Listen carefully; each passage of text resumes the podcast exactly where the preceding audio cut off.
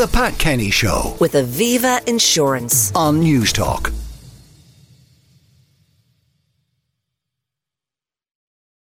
Kevin McCarthy, the US House Speaker, was removed from his position by hard right Republicans less than a year after being elected. This happened yesterday.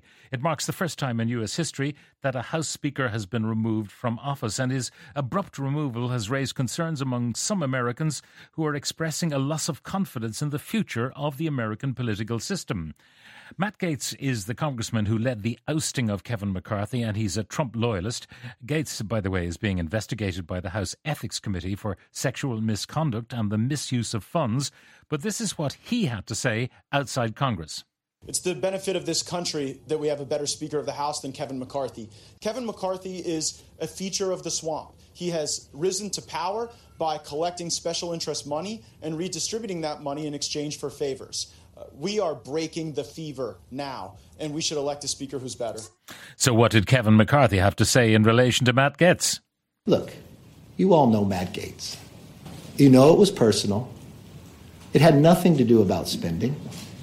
It had nothing to do about everything he accused somebody of he was doing. It all was about getting attention from you. I mean, we're getting email fundraisers from him as he's doing it. Join in quickly. That's not governing. That's not becoming of a member of Congress.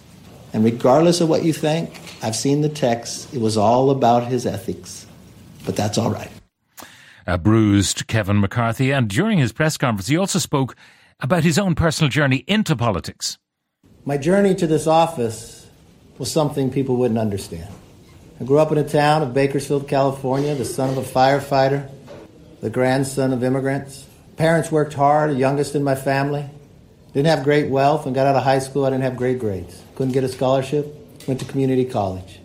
Flipped cars to try to pay my way through it. Went to visit some buddies away in college for a weekend. Stopped at the grocery store to cash a check, and I won the lottery. One of the first in California. It was before Biden economics. It was only 5,000, but it went much further back then. Took my folks to dinner, put the majority of the rest of the money into the stock market, and did pretty well. The next semester, I took a break from school. I went to buy a franchise, but no one said they would sell me one I was only 20 years old. But I learned then never to give up. So I opened my own business, selling sandwiches. Three things I learned first to work, last to leave, last to be paid.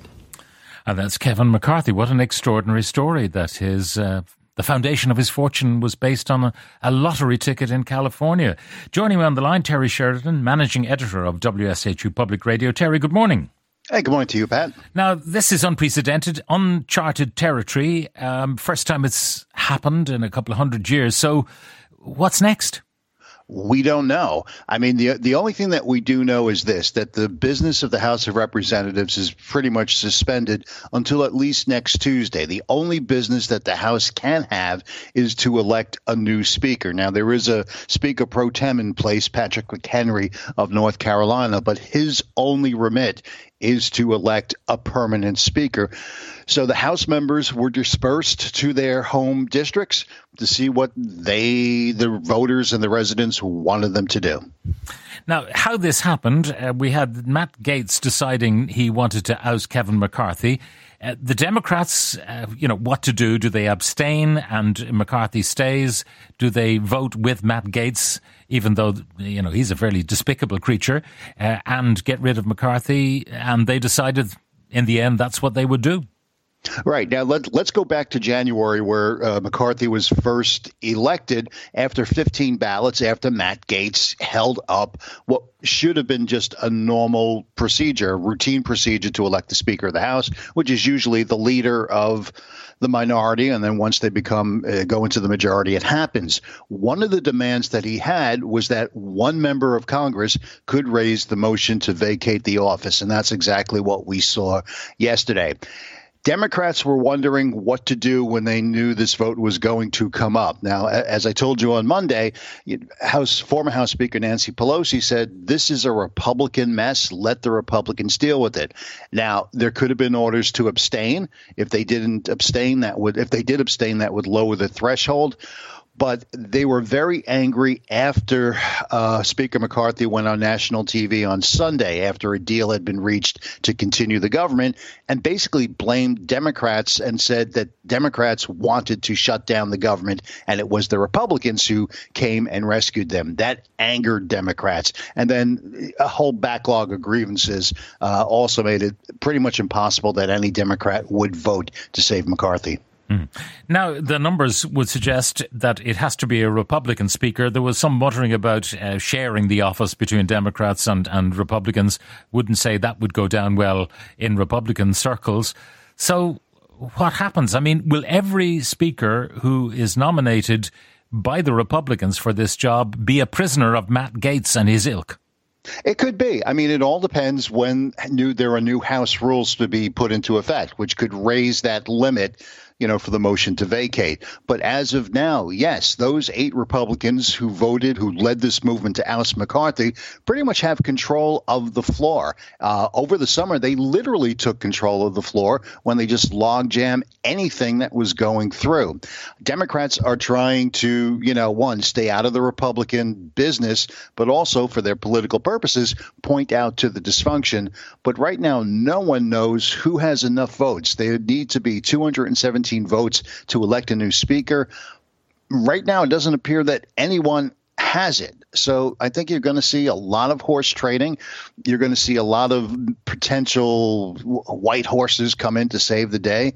But right now eh, we do not have a we do not have a functional federal government to go to your original point no we have no yeah. functional government so you've got 45 days of funding from the passing of uh, uh, the business of uh, the temporary funding 45 days one presumes there will be a speaker before this shutdown crisis looms again in mid-november Absolutely. Again, the big thing now, I mean, yes, they're talking about tax cuts. They're talking about cutting programs like Medicare and Social Security. That's the Republicans.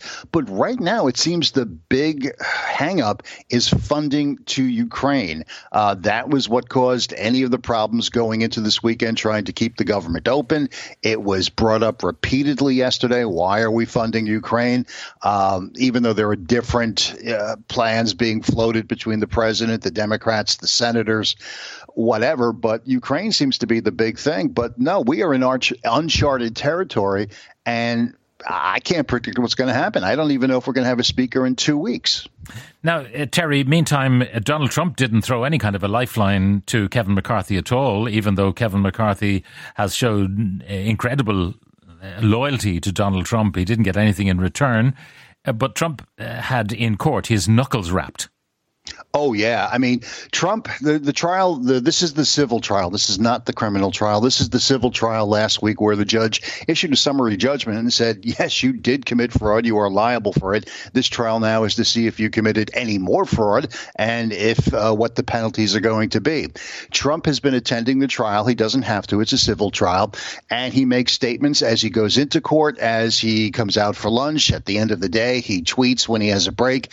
Yesterday, he tweeted. Um, something related to the judge's clerk, calling her Chuck Schumer's girlfriend and a couple of other disparaging remarks also linked to our Instagram uh, uh, account. The judge cleared the courtroom except for Trump, his lawyers, and the prosecutors, and basically read him the riot act. Said that he would be held uh, in contempt if he continued to do so. The post was taken down, uh, and then once the court was brought, people were brought back into the court. The judge explained uh, what happened, but no, he got his knuckles severely rapped yesterday. Yeah. Uh, does that mean he's effectively gagged that he can't say anything about the uh, ongoing conduct of the case? Not yet. This is looks like to be a limited uh, gag order in which he can't talk about the judge. He can't talk about any of the court workers, any of the judge's workers. But uh, from what we can tell, he is still free to talk about about the case. But we can see how incendiary his language is, and then we may see this play over again if he crosses another line. Um, is he angling to get himself in contempt of court and maybe find himself behind bars deliberately in some misguided attempt to get even more sympathy for his presidential bid?